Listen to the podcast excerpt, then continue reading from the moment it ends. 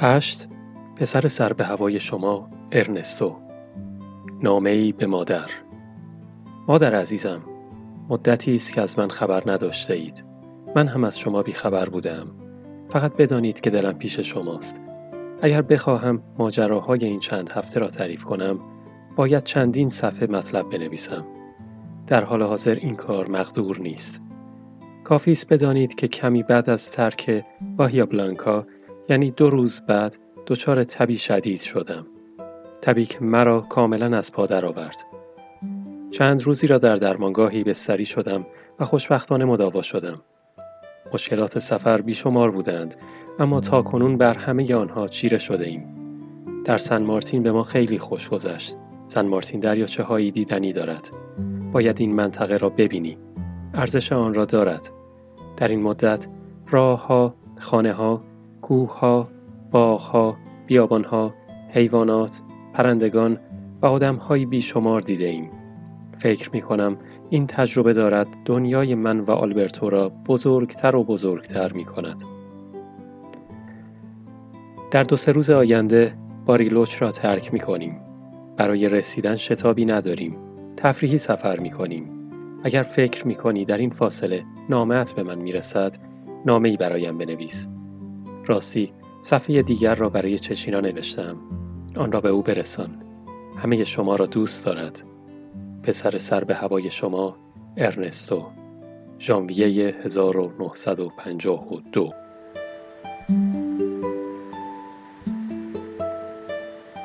نه زندگی زیباست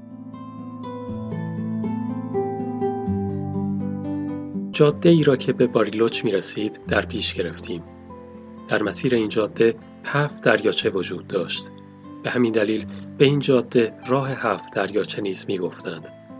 موتورسیکلت ما کیلومترهای نخست را بی اشکال طی کرد. هوا که تاریک شد به کلبه یک روستایی رسیده بودیم. تصمیم گرفتیم شب را در کلبه آن روستایی اتراق کنیم زیرا هوا به شدت سرد بود. شب را در آن کلبه به صبح رسانیدیم و با محبت های بیدریق آن روستایی خوشدل و مهربان گرم شدیم. صبح روز بعد از کنار دریاچه ها یکی یکی گذشتیم و پیش رفتیم.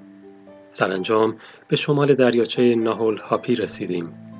باز آتشی افروختیم و گوشت ها را سیخ کردیم و کبابی جانانه نوش جان کردیم. پس از خوردن غذا به خواب رفتیم. گمانم یک ساعتی خوابیدیم. بعد برخواستیم و بار را محکم بستیم و به راه افتادیم. در راه متوجه شدیم که چرخ عقب پنچر است. آن را وصله کردیم و دوباره حرکت کردیم. باز پنچر شد و باز وصله شد. سرانجام مجبور شدیم شب را در همان حوالی سپری کنیم. به مزرعه یک اتریشی رسیده بودیم. اجازه گرفتیم و شب را در انبار مزرعه او خوابیدیم.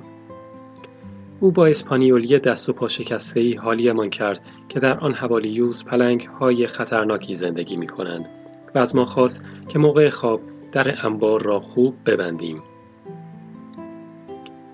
اما هرچه تلاش کردیم در انبار خوب بسته نمی‌شد.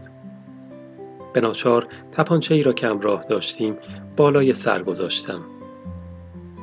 نزدیکی های سحر بود که احساس کردم پنجهی به در کشیده می شود. آلبرتو از ترس خشکش زده بود. در باز بود و دو چشم درشت حیوانی گربسان در تاریکی می درخشید. ناگهان حیوان با تمام بدن سیاهش به ما نزدیک شد. ترمز عقل و شعورم بریده شده بود. غریزه سیانت ذات هم بود که ماشه تپانچه را کشید و شلیک کرد. لحظه ای همه چیز در سکوت فرو رفت. از صدای نعره سرایدار و حقیق گریه همسرش فهمیدیم که سگ آنها را با تیر زده ایم. ما نیز همچون دنکی شد پره های آسیاب را هیولا فرض کرده بودیم. فورا بساتمان را جمع کردیم و زدیم به چاک. دیگر نمی توانستیم در خانه ای بمانیم که در آن قاتل محسوب می شدیم. آن روز را یک سره راندیم تا به شهر باریلوچ رسیدیم. شب شده بود. یک سره به فرمانداری رفتیم و زیر پلهی برای خواب گرفتیم. غیر من و آلبرتو دو سه نفر بی خانمان دیگر نیز در آن اتاقک زیر پله بودند.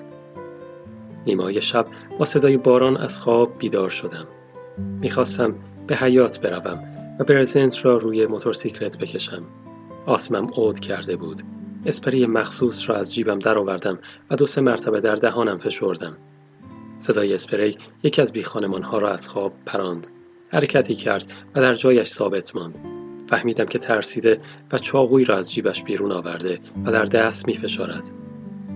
تصمیم گرفتم از جایم تکان نخورم و بی خیال موتورسیکلت شوم.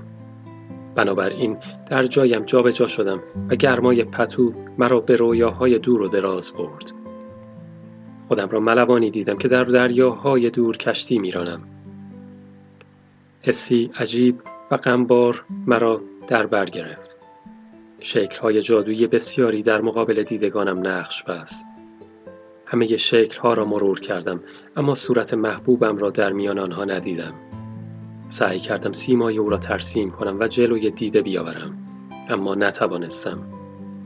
آیا چچینای عزیزم را فراموش کرده بودم؟ نه او همیشه در دل من خواهد بود خوابم برد آفتاب به همه جا رنگ طلا زده بود. هوا گرم و مطبوع بود. این آخرین روز ما در آرژانتین بود. باید سه چهار کیلومتر را از روی دریاچه سبز و پهناور لاگو آنافریاس میگذشتیم. آنگاه می توانستیم به گمرک برویم و از مرز آرژانتین بگذریم. پس از عبور از گمرک به قرارگاه مهاجران شیلی می رسیدیم. آب رودخانه ترونادور به لاگو آنافریاس می ریخت. نام این رودخانه از آتشفشانی عظیم به همین نام گرفته شده است. آتشفشان ترونادور. آب این دریاچه بسیار گرم است و حمام کردن در آن لذتی غیرقابل توصیف دارد. خود را به ارتفاعات کالاتپالا خود را به ارتفاعات کاساپالا رسانده بودیم. این ارتفاعات بام شیلی است. تمام شیلی از آنجا پیداست. دریاچه لاگو آنافریاس در آن سوی این ارتفاعات قرار داشت. من از آن بلندا نه به شیلی بلکه به آینده و چیزی که در پس آن خفته بود نگاه می کردم. نمی‌دانم چرا شعری از اوترو سیلوا به ذهنم خطور کرد. زیر لب شعر او را زمزمه کردم. زندگی زیباست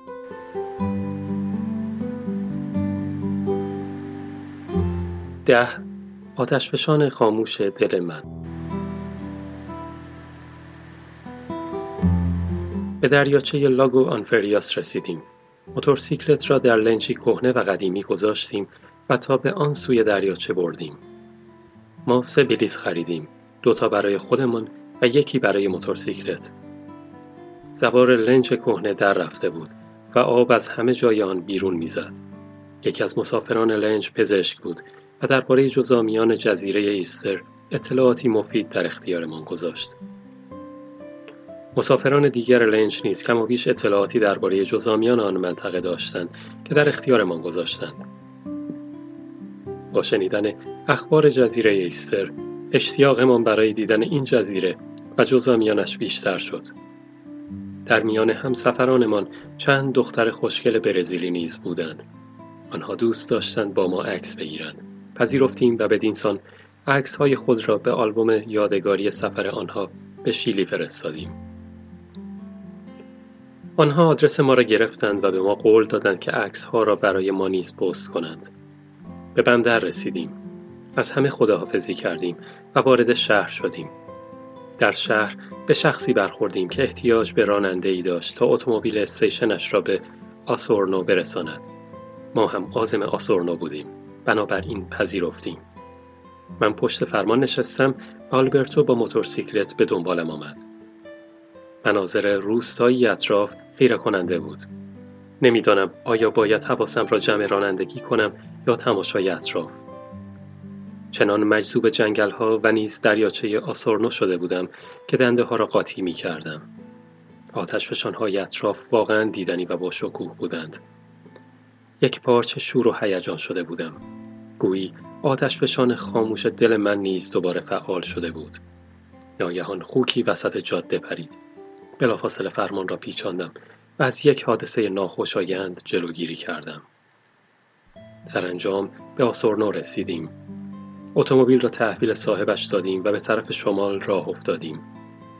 مزارع سرسبز آن مناطق هیچ شباهتی به جنوب خشک و بیاب و علف کشور ما ندارد.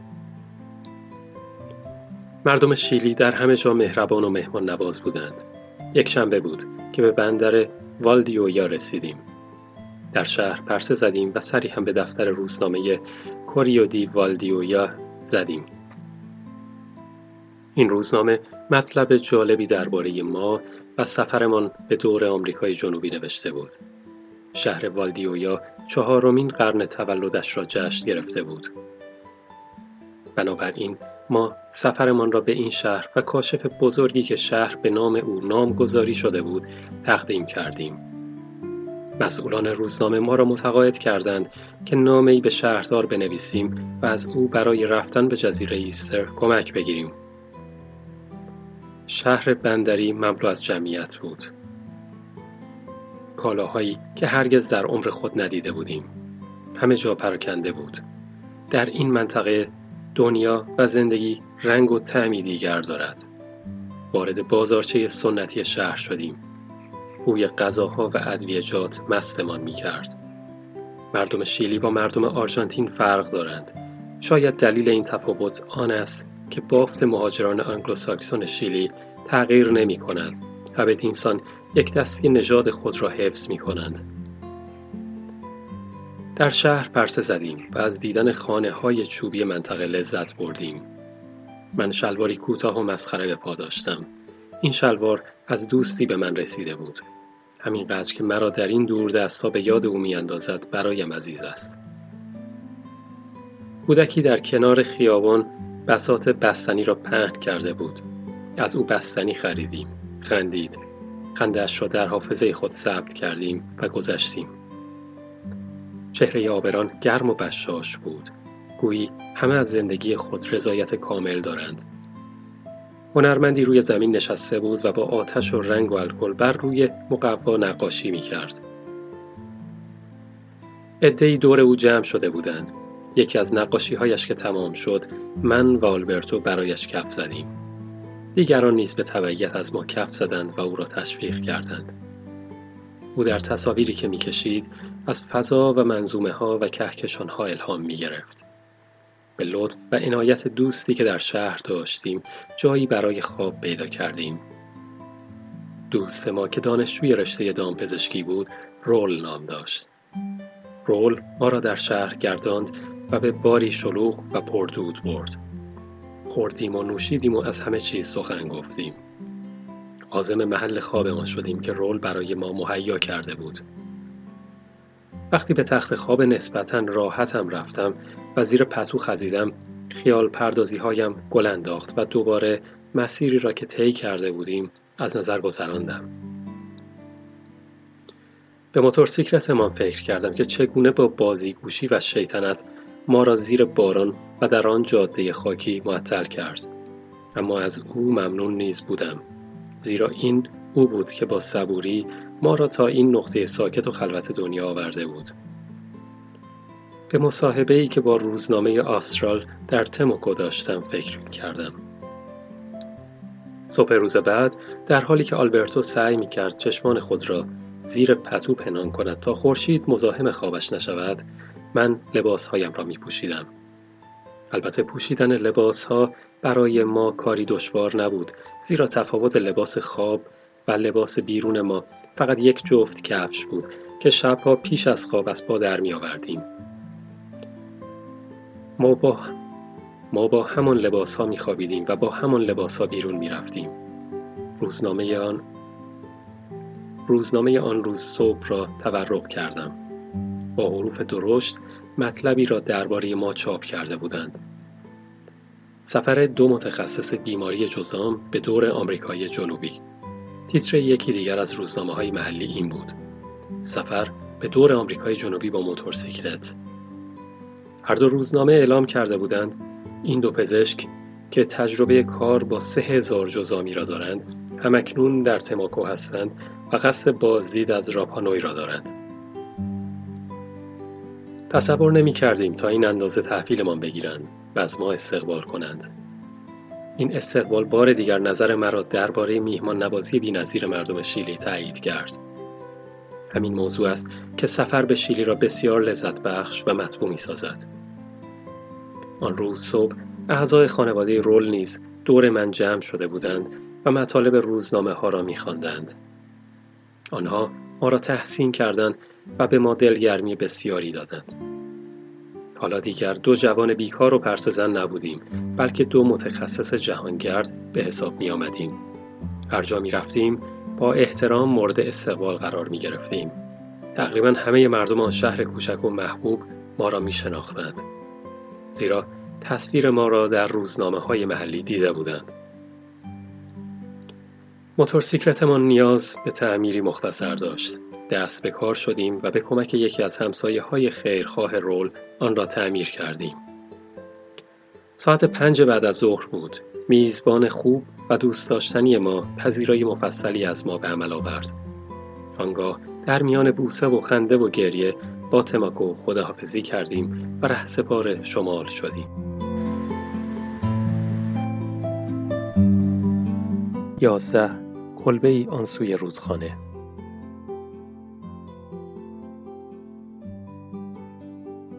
از تماکو رفتیم. بیرون شهر بود که متوجه شدیم چرخ عقب پنچر است. ناچار توقف کردیم و لاستیک یدکی را امتحان کردیم. آن هم پنچر بود. به نظر می رسید باید شب را در فضای آزاد سر کنیم. زیرا تعمیر لاستیک در آن وقت شب غیر ممکن بود. یکی از کارگران راه آهن از آن حوالی میگذشت او از ما دعوت کرد تا شب را میهمانش باشیم. ما هم پذیرفتیم و به خانه اش رفتیم. از ما پذیرایی شاهانه به عمل آورد. صبح روز بعد هر دو چرخ را بردیم و تعمیر کردیم. دمدمای غروب بود که راه افتادیم. البته شام را خوردیم و راه افتادیم. در خانه همان کارگر راه آهن. شام سیرابی بود که ادویه زیادی به آن زده بودند. اگر شراب خانگی نبود پایین نمی رفت. میهمان نوازی مردم شیلی باز هم ما را غافلگیر کرد. هشتاد کیلومتر رفتیم تا اینکه به کلبه یک جنگلبان رسیدیم. شب را همانجا سپری کردیم. جنگلبان از ما توقع انعام داشت. ما هم نداشتیم که به او بدهیم. به همین دلیل صبح روز بعد بیان که صبحانه ای بخوریم با لب و لوچه آویزان جنگلبان را ودا کردیم و راه افتادیم. قصد داشتیم پس از طی چند کیلومتر توقف کنیم و بسات آتش و چای را علم کنیم. در راه به اطراف خیره شده بودیم تا جایی مناسب پیدا کنیم. ناگهان موتورسیکلت سر خورد. از جاده منحرف شد و سقوط کرد. من و آلبرتو سالم بودیم اما موتور صدمه دیده بود. دسته موتور و نیز جعبه دنده آن شکسته بود. پیشروی غیر ممکن بود. تنها کاری که از دست ما برمی آمد آن بود که منتظر وانتی بشویم تا بیاید و موتور و ما را به نزدیکترین تعمیرگاه برساند. اتومبیلی از سمت مخالف مسیر ما می آمد. وقتی به ما رسید توقف کرد و سرنشینانش پیاده شدند. یکی از آنها گفت در یک نگاه شناختمتان شما همان دو پزشک دانشمند هستید عکستان را در روزنامه دیدم هر کمکی از دست ما بر بیاید مزایقه نمی کنیم. اما ما به یک وانت نیاز داشتیم که با ما هم مسیر باشد. از سرنشینان آن اتومبیل تشکر کردیم و سرگرم افروختن آتش و دم کردن چای شدیم. کلبه ای آن سوی روزخانه روبروی ما بود. صاحب کلبه بیرون آمده بود و به سوی ما می آمد. وقتی به ما رسید و ماجرا را فهمید از ما دعوت کرد تا به کلبه اش برویم و استراحت کنیم. کشان کشان موتورسیکلت را تا نزدیک کلبه او بردیم و وارد کلبه شدیم. اغراق نکرده باشم ده لیتر چای نوشیدیم. او سازی داشت با ستار. آن را از دیوار کلبه برداشت و شروع به نواختن کرد. تا ساعت دوازده شب چای نوشیدیم و موسیقی گوش کردیم. ناگهان وانتی از راه رسید و رانندش پذیرفت که ما را به نخستین شهر یعنی لاتارو برساند. در لاتارو موتور را پیش تعمیرکار بردیم. تعمیرکاری به نام لانا. او آدمی ریز نقش و دوست داشتنی بود. لانا ما را به خانهش برد و شب را در خانه او سپری کردیم. در همسایگی لانا خانواده آلمانی زندگی می کردن. صبح روز بعد آنها ما را دیدند و به گرمی از ما استقبال کردند. عده زیادی خبر ورود ما را شنیده و برای دیدن ما به تعمیرگاه لانا آمده بودند. آنها از ما خواستند تا در زیافتی که به افتخار ما برگزار کرده بودند شرکت کنیم. ما هم دعوتشان را پذیرفتیم. باز هم با انواع اطمعه و اشربه مواجه شدیم. تا توانستیم و جا داشتیم خوردیم و نوشیدیم. من کل پا شده بودم. اصری بود دلپذیر و زیبا. سازی نواخته شد و من برای رقص از جا جهیدم. چنان مست بودم که گویی از چنبر هستی است که به بیرون جست می‌زنم. نوشیدنی خانگی شیلی بسیار گیرا و مردفکن است. یکی از زنان مجلس چنان رقصی کرد که من از او رفتم. دستش را گرفتم و او را به گوشه ای دعوت کردم. ناگهان متوجه نگاهی نافذ و مزاحم شدم و از غیرش گذشتم. هجاب دیده ای نامهرمان زیادت باد. آن روز عصر عشق و خنده و زندگی با هم درآمیخته بودند. رقص نیز چنان ملاتی بود که هر سه اینها را به هم می دوستان جدیدمان را یکی یکی در آغوش کشیدیم و آن شهر را ترک گفتیم. تعم گس شراب آن غروب غریب هنوز در دهانم مزه می کند. دوازده دست گلی که به آب دادم به نظر می رسید که جاده و موتورسیکلت دردسری ایجاد نخواهند کرد و مشکلی پیش نخواهد آمد. آلبرتو حال رانندگی را نداشت. بنابراین من میراندم. ناگهان به پیچی رسیدیم که در سراشیبی تندی قرار داشت. موتور شتاب گرفت و در همین زمان سر و کله تعدادی گاو در جاده پیدا شد. ترمز گرفتم اما دیگر دیر شده بود. ناچار شدم فرمان را به سمت راست بپیچانم. موتور به پای یکی از گاوها خورد و به دره پرتاب شدیم. خوشبختانه شیب دره زیاد نبود و ما سه چهار متر بیشتر پایین نرفتیم. موتورسیکلت هم آن طرفتر بین دو تخت سنگ گیر کرده بود. ما از یک خطر حتمی جان سالم به در برده بودیم. با زحمت بسیار موتورسیکلت را از لای تخت سنگ ها بیرون کشیدیم و پس از تعمیری مختصر به راه افتادیم. می‌خواستیم در نخستین روستای سر راه اتراق کنیم. به روستایی رسیدیم و در روستا با یک خانواده آلمانی آشنا شدیم. آنها نیز مطالب مربوط به ما را در روزنامه ها خوانده بودند. پس از گپی طولانی و نوشیدن چای بسیار جایی در اختیارمان گذاشتند تا بخوابیم. نیمه شب بود. اسهال شدید آزارم می‌داد.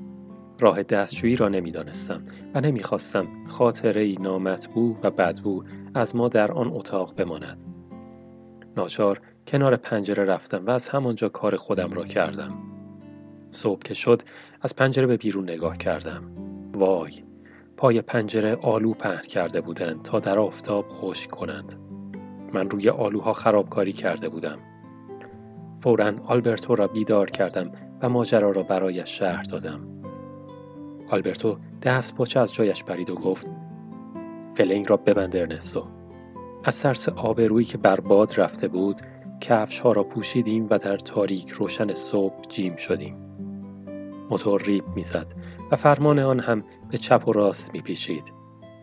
ظاهرا سقوط در آن در کار موتورمان را ساخته بود. آزم مالکو بودیم. در مالکو قطاری هست که مردم شیلی می‌گویند طولانی ترین قطار دنیاست. موتورسیکلت تا نیمه های راه ما را برد اما دیگر توان و تاب بالا رفتن از شیب ها را نداشت. نیمی از روز را منتظر شدیم. شاید آدمی خوب و خیرخواه پیدا شود و با وانتش ما را تا مالکو برساند. بالاخره این آدم خیرخواه و دوست داشتنی پیدا شد و ما را به شهر کالیپولی رساند. شب را در کالیپولی گذرانیدیم و صبح به راه افتادیم. در نخستین شیب یک تپه بلند موتورسیکلت از حال رفت و از کار افتاد. کامیونی سر رسید و ما را به لس آنجلس شیلی برد. در لس آنجلس با سطوانی آشنا شدم. او قبلا به عنوان معمور در آرژانتین کار کرده و از میهمان نوازی های مردم آرژانتین بسیار ممنون بود. به همین دلیل سعی کرد موجبات رضایت و خوشنودی ما را فراهم کند. به یک درمانگاه رفتم و مقداری دارو گرفتم تا وضع ناخوش مزاجیم را علاج کنم. به نظر می رسید که آن روز آخرین روز موتور سواری ما باشد. زیرا با حال و روزی که موتور ما پیدا کرده بود دیگر نمی‌شد امید چندانی به آن بست. ما دو موتور سوار خانه به دوش بودیم. اکنون دو خانه به دوش بی موتور به حساب می آمدیم. اما عزم ما جزم بود تا هر طور شده سفر را به انتهای مقصد برسانیم. چه با موتور چه بی موتور. از خیابان صدای آکاردئون می آمد. بیرون رفتم. دور گردی مشغول نواختن آکاردئون بود. سیگاری روشن کردم و به آهنگ های خوش محلی او گوش دادم. باز خاطره های دور و دراز به ذهنم ریخت. به یاد چه چی را افتادم. دلم هوایش را کرده.